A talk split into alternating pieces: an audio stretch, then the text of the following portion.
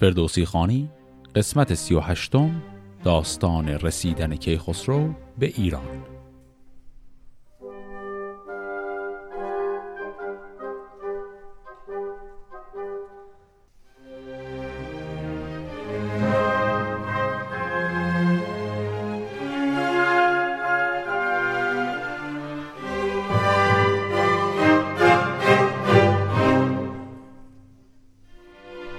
داستان قسمت قبل به اونجا رسید که گیو که خسرو رو پیدا می‌کنه به همراه فریگیس سه نفری دارن فرار می‌کنن به سمت ایران.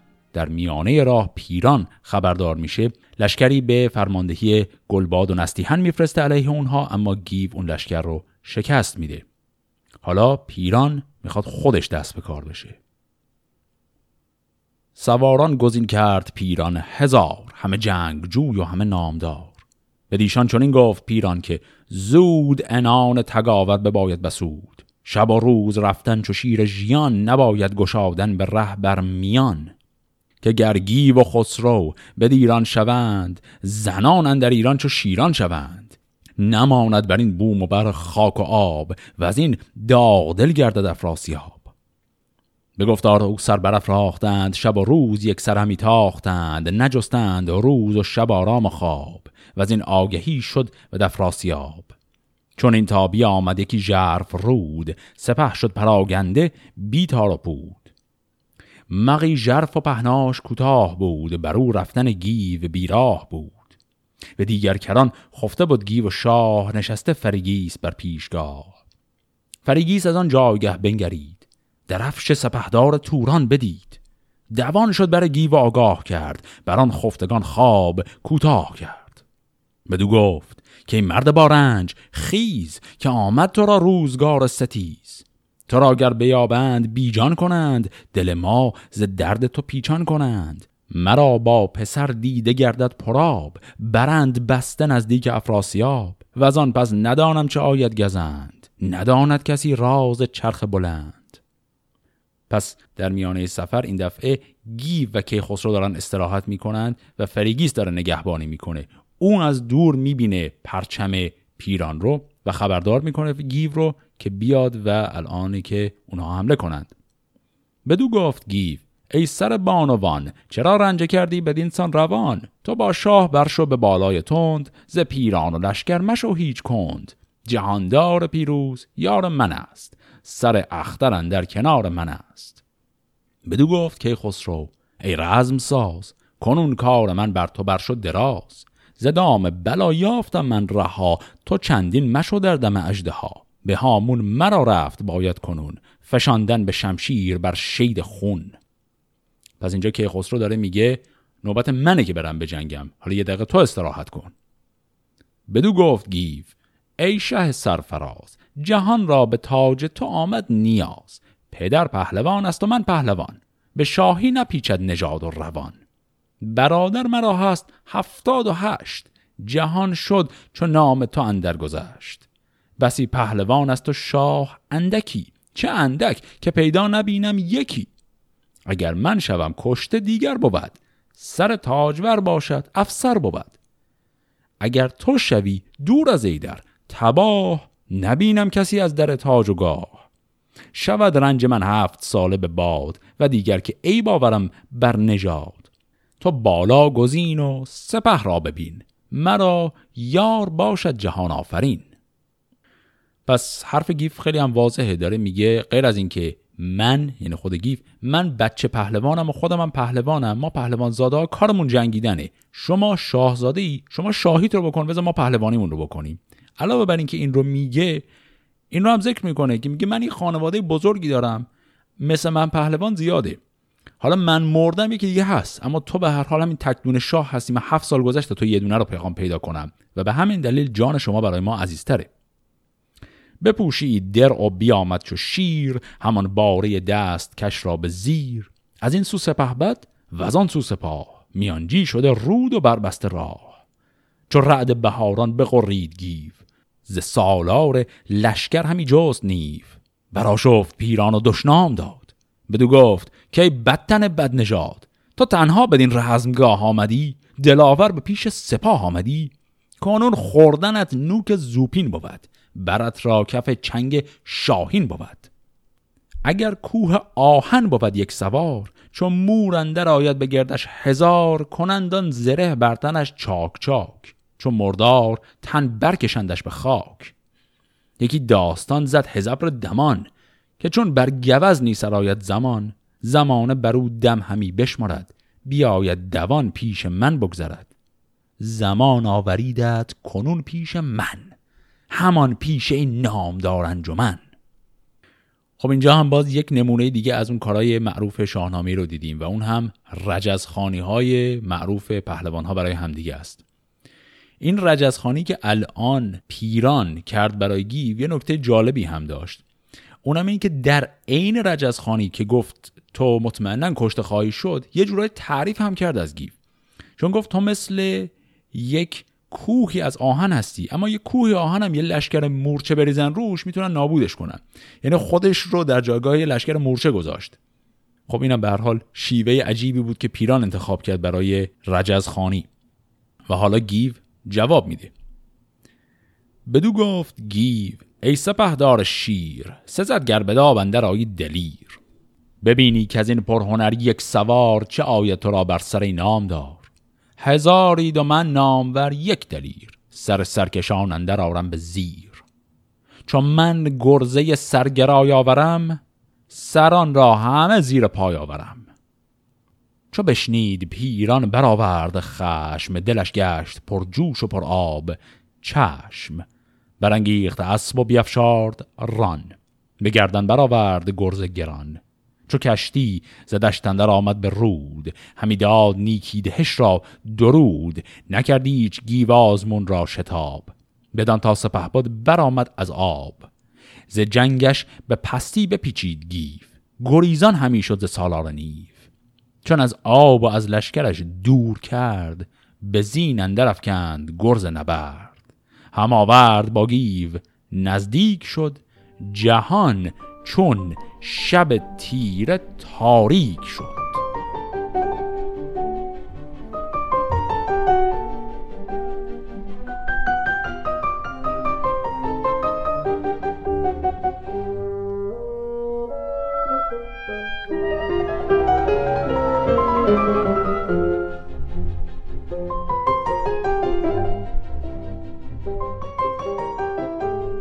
اینجا گیو یک کلک جالبی زد.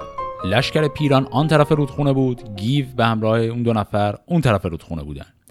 گیو توی این رجزخانی ها بهش گفت اگه بلدی بیا از رودخونه بگذر با من بجنگ که اونها هم از رودخونه همه گذشتند و بعد گیو شروع به حمله نکرد. گیو شروع کرد به عقب نشینی. هی رفت عقبتر و عقبتر و عقبتر و هی پیران دنبالش آمد.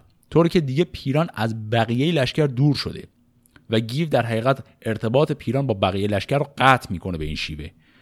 و الان که پیران دور شده ناگهان گیو بر او حمله می‌کنه. گریزان از آن پهلوان بلند ز فتراک بگشاد پیچان کمند بپیچید گیو سرفراز یال. کمند اندر افکند و کردش دوال سر پهلوان اندر آمد به بند. ز زین برگرفتش به خم کمند پیاده به پیش اندر افکند خار ببردش به دور از لب رودبار. بیافگند بر خاک و دستش ببست سلیحش بپوشید و خود برنشست.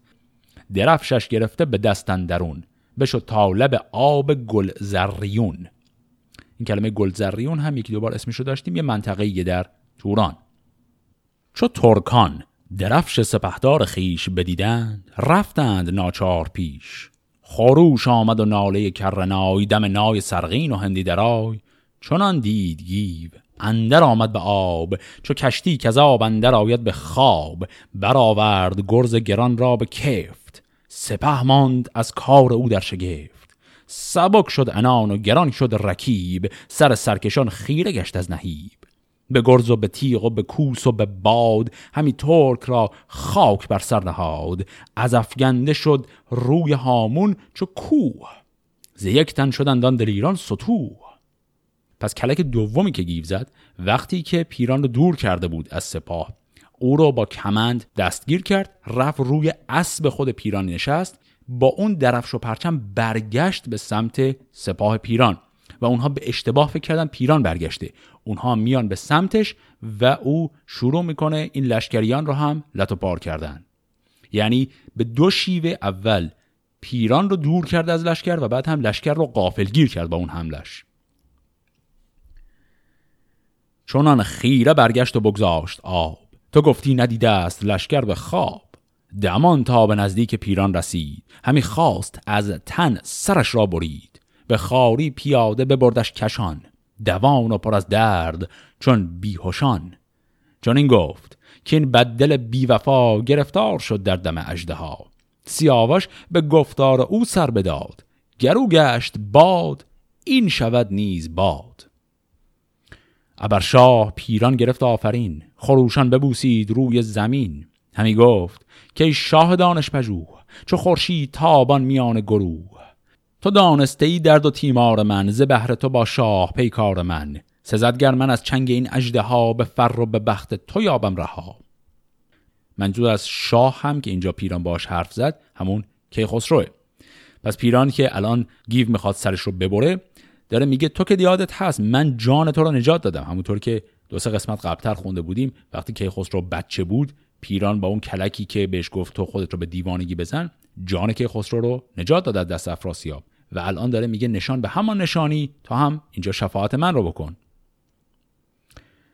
به کیخسرو اندر نگه کرد گیو. بدن تا چه فرمان دهد شاه نیو؟ فرگیس را دید دید پراب زبان پرز نفرین افراسیاب. به گیوان زمان گفت که سرفراز کشیدی بسی رنج راه دراز. چنان دان که این پیر سر پهلوان خردمند و راد است و روشن روان. پس از دادگر داور رهنمون بدان کو رهانید ما را ز خون. اینجا هم گفت کو منظور که اوه. یعنی داره میگه بعد از خدا جانمون رو مدیون او هستیم.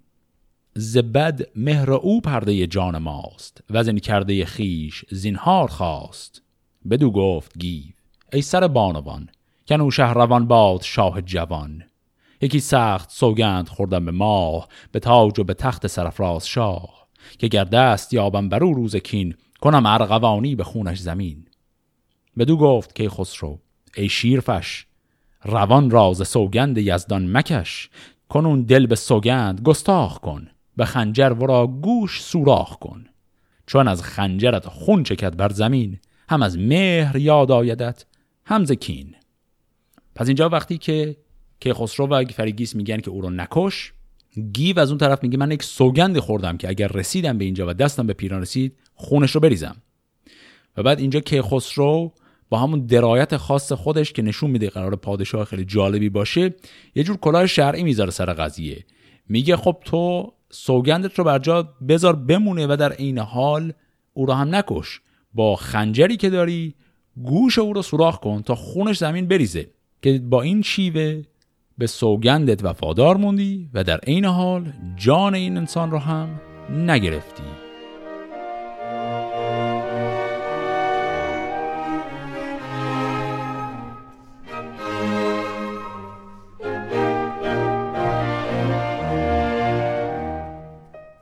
بشد گیو و گوشش به خنجر بسفت. ز سوگند برتر درشتی نگفت.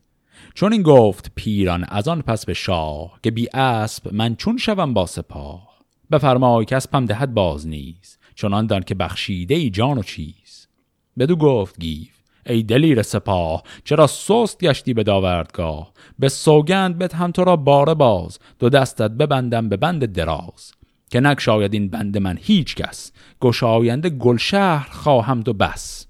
کجا مهتر بانوان تو اوست و زوی است بند تو را مغز و پوست. پس گیو اینجا حاضر میشه اسب او را هم بهش پس بده اما میگه برای اینکه مطمئن بشم تو نمیای دوباره با ما بجنگی و دردسری درست نمیشه من دست تو رو میبندم و سوار اسبت می‌کنم. و بعد همینجا با یک زبان کنایی میگه تو بهتر برگردی پیش همسرت. یعنی اصلا کلا ول کن اینجا رو برو. و این رو در این قالب میگه که این گرهی که من می‌خوام بزنم به دست تو با این تناب گرهی که انقدر سفته که فقط زن خودت می‌تونه بازش کنه. برو اونجا بذار اون بازش کنه. یعنی به عبارتی داره میگه از میدان جنگ برو بیرون و دیگه سراغ ما رو نگیر. بدان گشت هم داستان پهلوان به سوگند بخرید اسب و روان. که نکشایدان بند او کسب راه ز گل شهر خواهد به این دستگاه. بدو داد اسب و دو دستش ببست از آن پس بفرمود تا برنشست. چون از لشکر آگه شد افراسیاب برو تیره شد تابش آفتاب. بزد بوغ و کوس و سپه برنشاند. از ایوان به کردار آتش براند. دو منزل یکی کرد و آمد دمان. همی تاخت بر سان تیر از کمان. بیاورد لشکر بدان رزمگاه که آورد گلباد بود با سپاه. همه مرز لشکر پراکنده دید. به هر جای بر مردم افکنده دید. پس درجه این دنبال کردن گیو و که خسرو یکی یکی در میره بالاتر. اول پیران بود که یک چند نفر رو فرستاد. اونها نتونستن خود پیران رفت. پیران هم نتونست. حالا دیگه خود افراسیاب داره میره دنبالشون. چون این گفت که این پهلوان با سپاه بیامد از ایران بدین رزمگاه. نبود آگهی نزد جنگ آوران که بگذشت از این سان سپاهی گران که برد آگهی نزد آن دیو زاد که کس را دل و پند پیران مباد. اگر خاک بودیش پروردگار ندیدید و چشم من این روزگار. پس الان هم افراسیاب چند تا فحش داره میده به پیران. سپهرم بدو گفت که آسان بودی اگر دل ز لشکر حراسان بودی. پس یکی از پهلوانان به نام سپهرم اینجا داره با افراسیاب صحبت می‌کنه. و سپهرم به او میگه یکی گیو گودرز بوده‌ست و بس سواری هیچ با او ندیدیم کس. ستوه آمد از جنگ یک تن سپاه همی رفت گیو و فریگیس و شاه. سپهبد چو گفت سپهرم شنید سپاهی ز پیش اندر آمد پدید. سپهدار پیران به پیش اندرون سر و ریش و یالش همه پر ز خون. گمان برد کو گیو را یافته است به پیروزی از پیش بشتافته است.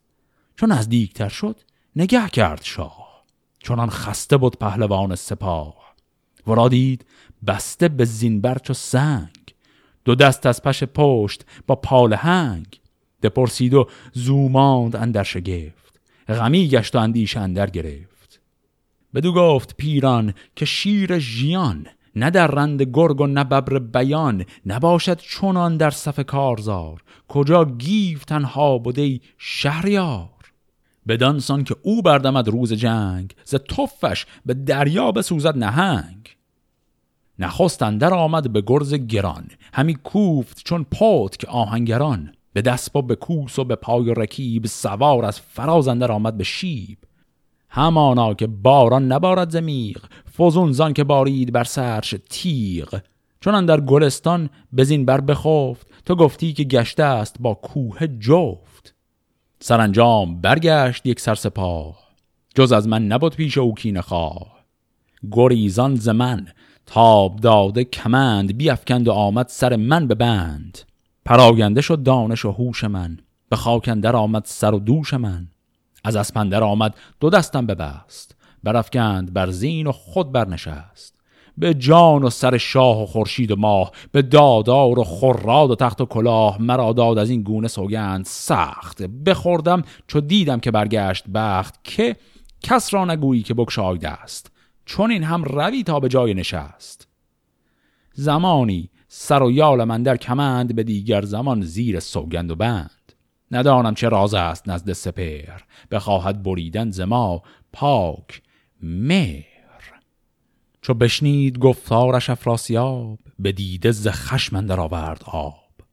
یکی بانگ برزد ز پیشش براند. بپیچید پیران و خاموش بماند. و آن پس به مغز اندر افکند باد به دشنام و سوگند لب برگشاد. که گر گیو گودرز و آن دیو زاد شوند ابر غرنده از تند باد فرود آورمشان از ابر بلند. بزد دست و از گرز بگشاد بند. میانشان ببرم به شمشیر تیز به ماهی دهم تا کند ریز ریز. چو کی خسرو ایران بجوید همی فریگیس باری چه گوید همی. خب پس اینجا دیگه افراسیاب واقعا عصبانیه. نه تنها یک عالم نفرین کرد بلکه چند تا چیز جالب هم گفت. یکی اینکه افراسیاب داره مکررن این رو میگه که به کیخسرو به عنوان دیوزاد ارجاع میده. خب این معناش بیشتر جنبه دشنام داره چون خب کیخسرو که دیوزاد نبوده. اما در حقیقت اشارش به دشنامی که داره همزمان به سیاوش میده. و اینجا هم از چیز دیگری هم که خیلی شاکیه اینه که چرا فریگیز که دختر خودشه داره با اونها میره. یعنی افراسیاب انگار اصلا یادش رفته که یک بازه ای ایشون نزدیک بود دختر خودش رو هم بکشه سر ماجرای سیاوش. و الان دقیقا برعکس شاکیه که چرا دختر من منو داره تنها میگذره و میره. خود و سرکشان سوی جیهون کشید. همی دامن از خشم در خون کشید. به هومان چنین گفت که در شتاب انان را مکش تا لب رود آب. که چون گیو و خسروز جیهون گذشت همه رنج ما باد گردد به دشت. نشان آمد از گفته راستان که دانا بگفت از گه باستان که از تخمه تور و از کیقوباد یکی شاه خیزد زهرد و نژاد که توران زمین را کند خارستان نماند بر آن بوم و بر شارستان. خب پس اینجا افراسیاب باز هم همون قضیه رو که دیگه الان هممون می‌دونیم تکرار کرد همون پیشگویی رو و به هومان الان گفت که تو تا لب جیهون دنبال اونها برو. همونطور که می‌دونیم رود جیهون مرز بین ایران و تورانه. پس اگر اونها بتونن از جیهون ردشن عملا دیگه وارد ایران شدند. رسیدند. پس گیو و خسرو به داب. همی بودشان برگذشتن شتاب. گرفتند پیکار با باژخواه. که کشتی کدام است بر باژگاه؟ نوندی کجا بادبانش نو است. نشستی که زیبای کیخسرو است. این کلمات باژخواه و باژگاه باژگاه منظور لنگرگاه یا باراندازه چون اینها رسیدن به نزدیک رودخانه و می‌خوان از رودخانه رد شن. و باژخواه به کسی میگن که اونجا مسئول گرفتن پول هست برای اینکه مسافران سوار این کشتی ها بشن و رد بشن. چون این گفت پس گیو با باشخواه که آب روان را چه داه و چه شاه. همی گر گذر باید از رود فرستاد باید به کشتی درود. پس این آقای باشخواه انگار اصلا در جریان نیست که این کسی که می‌خواد از آب رد شه پادشاهه. بدو گفت گیو آنچه خواهی بخواه. گذرده که تنگن در آمد سپاه.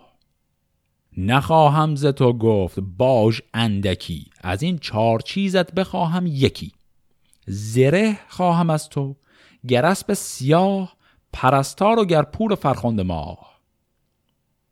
خب اتفاقی که افتاده اینه که این آقای باژخواه اصلا در جریان نیست که اینها کیان. فکر کرده که گیو یک پسری با خودش آورده یعنی فکر می‌کنه که خودش رو پسرشه. از اون طرف هم فکر می‌کنه فریگیس یک کنیزکی پرستاری چیزیه و داره میگه تو یا زره تو بده یا این اسب سیاهی که دارین رو بده یا این کنیزتون همون پرستار رو به من بده یا این پسرت رو به من بده. و گیو هم این جواب رو میده. بدو گفت گیف ای گسست خرد سخن زان نشان گوی کندر خورد. به هر باج اگر شاه شهری بودی تا را از جهان نیز بهری بودی و اگر مادر شاه خواهی همی به باج افسر ماه خواهی همی. سه دیگر چو شبرنگ بهزاد را که کوتاه دارد به تگ باد را چهارم که جستی به کشتی زره که آن را ندانی گره از گره. نگردد چون این آهن از آب تر نه آتش بر او بر کارگر نه نیزه نه شمشیر هندی نه تیر. چون این باش خواهی بدین آبگیر؟ کنون آب ما را و کشتی تو را بدین مایه شاهی درشتی تو را. به شه گفت گیف ار تو کیخسروی؟ نبینی از این آب جز نیکویی. فریدون که بگذاشت اروند رود فرستاد تخت مهی را درود. جهانی سراسر شد او را رهی که با روشنی بود و با فرهی. چندیشی ار شاه ایران تویی سوار دل ایران و شیران تویی؟ مرین آب را کی بود بر تو را که با فر و برزی و زیبای گاه؟ اگر من شوم غرقه گر مادرت گرانی نباید که گیرت سرت. نه مادر تو را زاد اندر جهان که بیکار بود تخت شاهنشهان. مرا نیز مادر ز بهر تو زاد از این باره بر دل مکن هیچ یاد. خب پس اول گیف یک سری توهین و لیچار بار اون آقای باشخواه می‌کنه و بعد هم میگه خیلی خب مثل اینکه قضیه سوار کشتی شدن انجام شدنی نیست. بعد یک سری چیزهای خیلی سری پشت سر هم خطاب به کیخسرو میگه. اینها رو مرور کنیم ببینیم چی داشت می‌گفت. اول برگشت و ارجاع داد به داستان فریدون. ما یک تیکه کوچکی در داستان فریدون بود که اونجا خیلی چندان بهش توجهی نکردیم. اون همین که فریدون وقتی لشکرکشی کرد بره به سمت زحاک بعد از رود اروند رد می‌شد. اینجا در این داستان گیو داره اون ماجرا رو یادآوری می‌کنه. میگه تو یک پادشاهی هستی که نه تنها نیای تو فریدونه بلکه تو هم یک آدمی در حد و اندازه فریدونی. اگر فریدون تونست خودش با اسب از رود اروند رد شه تو هم باید بتونی خودت با اسب از رود جیهون رد شی. و بعد هم این رو ادامه میده که نگران من و مادرت نباش. تو پادشاهی مادرت اصلا ذاتا وجود داشته برای اینکه پادشاهی چون تو رو به دنیا بیاره و او همه ذاتش مدیون توه. و از اون طرف من هم به عنوان یک پهلوان اصلا زاده شدم برای اینکه در خدمت تو باشم. یعنی داره میگه اگر ما هم تو این قضیه غرق شدیم هیچ اهمیتی نداره. فقط تو یه جوری به سلامت خودت رو برسون به ایران. و بعد هم ادامه میده که من بیگمانم که افراسیاب بیاید دمان طالب رود آب. مرا بر کند زنده بر دار خار. فرگیس را با توی شهریار به داب افکند ماهیانتان خورند وگر زیر نعلندرون بسپرند. پس داره میگه اگر الان از آب رد نشیم افراسیاب بیاد من را می‌کشه و شماها را هم به همین شکل. بدو گفت که خسرو این است و بس. پناه هم به یزدان فریاد رس. فرود آمد از باره راهجوی بنالید و بر خاک بنهاد روی.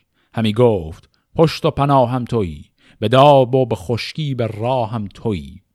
به داب اندر افکند خسرو سیاه چو کشتی همی راند تا باژگاه. این سیاهی هم که شنیدیم ارجاعش به همون اسب سیاه یعنی همون بهزاده پس او فریگیس و گیو دلیر برون شد ز جیحون از آب چیر. بدان سو گذشتند هر سه درست جهانجوی خسرو سر و تن بشست. بران نیستان بر نیایش گرفت. جهان آفرین را ستایش گرفت. چون از رود کردند هر سه گذر نگهبان کشتی شد آسیم سر. به یاران چنین گفت کینت شگفت که از این برتر اندازه نتوان گرفت. بهاران و جیهون و آب روان سه جوشنور و اسب و برگستوان بدین ژرف دریا چنین بگذرد.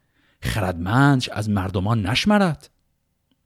خب اینجا پس اون کسی که صاحب کشتی بود تعجبی که می‌کنه رو یک مقدار توضیح میده. همونطور که می‌دونید همه رودخونه ها پر آب ترین موقع سالشون توی فصل بهاره. و از غذا طبق این چیزی که اینجا گفته شد الان در این داستان فصل بهاره. و جیهون از همیشه پر آب تره و توی این پر آبی این سه آدم نه تنها رد شدن بلکه در حالی که زره تن خودشون بود و برگستوان که همون زره اسب هست تن اسباشون بود رد شدن. یعنی همین جوریش نمی‌تونستن رد شن. با این همه زره به این سنگینی معلوم نیست چجوری تونستن از این آب رد شن. و بعد هم گفت خردمند از مردمان نشمرد یعنی گفت اینها آدم معمولی نیستن. اینها یا یک موجودات اهورایی یا یک موجودات اهریمنی به هر حال یک چیز غیر انسان هستند.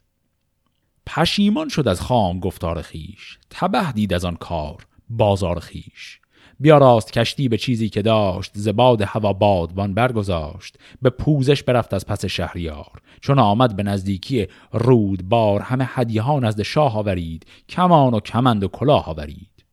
بدو گفت گیف ای گو بیخرد. تو گفتی که این آب مردم خورد. چون این مایه ور با گوهر شهریار همی از تو کشتی کند خواستار. ندادی. کنون هدیه تو مباد. بود روز که روز آید یاد. چونان خار برگشت از او رودبان که جان را همی گفت پدرودمان چون آمد به نزدیکی باشگاه بیامد همانگه ز توران سپاه. چون نزدیک رود آمد افراسیاب ندیدی هیچ مردم نکشتی بر آب یکی بانگ زد تند بر باشخواه که چون یافت این دیو بر آب راه. چون این داد پاسخ که ای شهریار پدر باژبان بود و من باژدار. نه دیدم نه هرگز شنیدم چونین که کردی کسی زاب جیهون زمین. بهاران و این آب با موج تیز چون اندر شوی نیست راه گریز. چونان برگذشتند هر سوار هوا داشت چون گفتی در کنار. از آن پس بفرمودش افراسیاب که بشتاب و کشتی برافکن بر آب. بدو گفت هومان که ای شهریار برندیش و آتش مکن در کنار. تو با این سواران به دیران شوی همی در دم گاو شیدان شوی. پس اینجا افراسیاب باز همون در حالت خشمش میگه خیلی خب سوار کشتیشیم و رد شیم و بعد هومان بهش یادآوری می‌کنه که رد بشیم یعنی دیگه وارد مرز ایران شدیم. تا الان توانش رو داره یک جنگ جدید شروع کنی؟ این اصطلاح گاف شیدان هم از غذا نام یک اجده های افسانه ای هست. من به شخص خودم اطلاع زیادی درباره پیشینه این نام ندارم. فقط این رو می‌دونم که نام یک اجده های افسانه و اینجا مجازن داره میگه که اگر از ایران رد بشی عملا در دم اجده ها وارد شدی. و بعد هم ادامه میده چو گودرز و چون رستم پیلتن چو توس و چو گرگین و آن انجمن. همانا که از گاه سیر آمدی که ای در به چنگال شیر آمدی. از این روی تا چین و ماچین تو راست خور و ماه و کیوان و پروین تو راست. تو توران نگهدار و تخت بلند از ایران کنون نیست بیمه گزند. پر از خون دل از رود گشتند باز. برآمد بر این روزگاری دراز.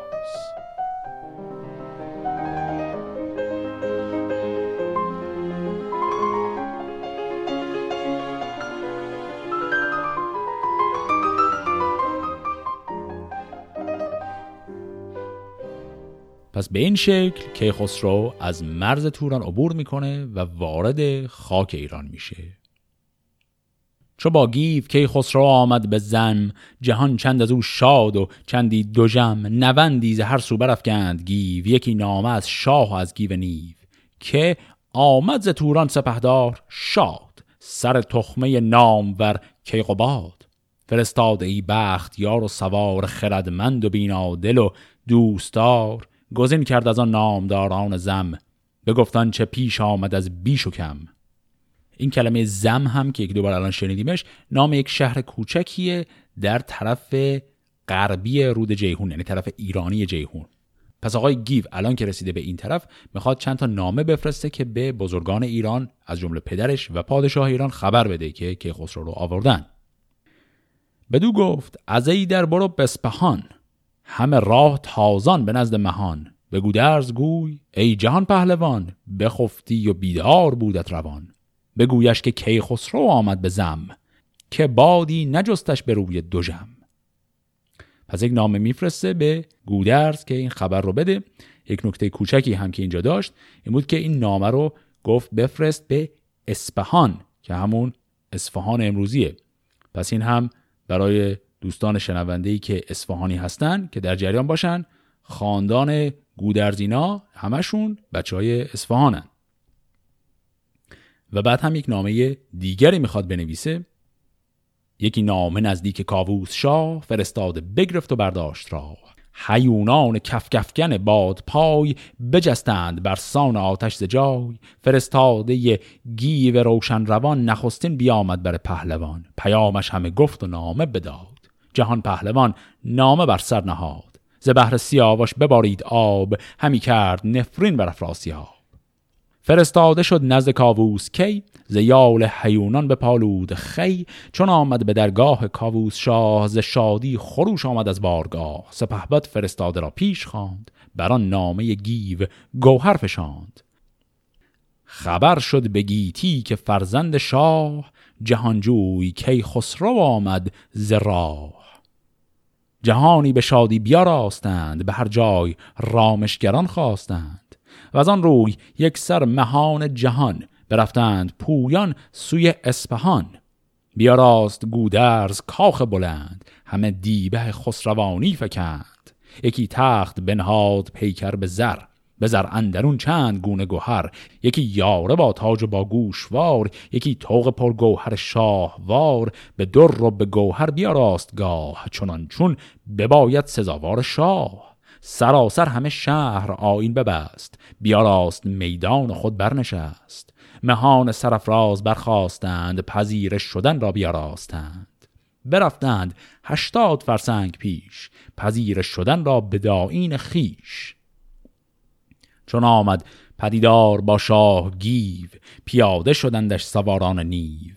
چو چشم سپه بد برآمد به شاه همان گیو را دید با او به راه. فرو ریخت از دیدگان آب زرد ز درد سیاوش بسی یاد کرد. ستودش فراوان و کرد آفرین چون این گفت که شهریار زمین تو بیدار دل باش و پیروز بخت. به جای تو کشور نخواهم نه تخت.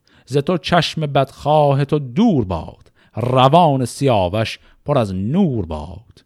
جهاندار یزدان گوای من است که دیدار تو رهنمای من است. سیاوخش را زنده گردیدمی بر این گونه از دل نخندیدمی.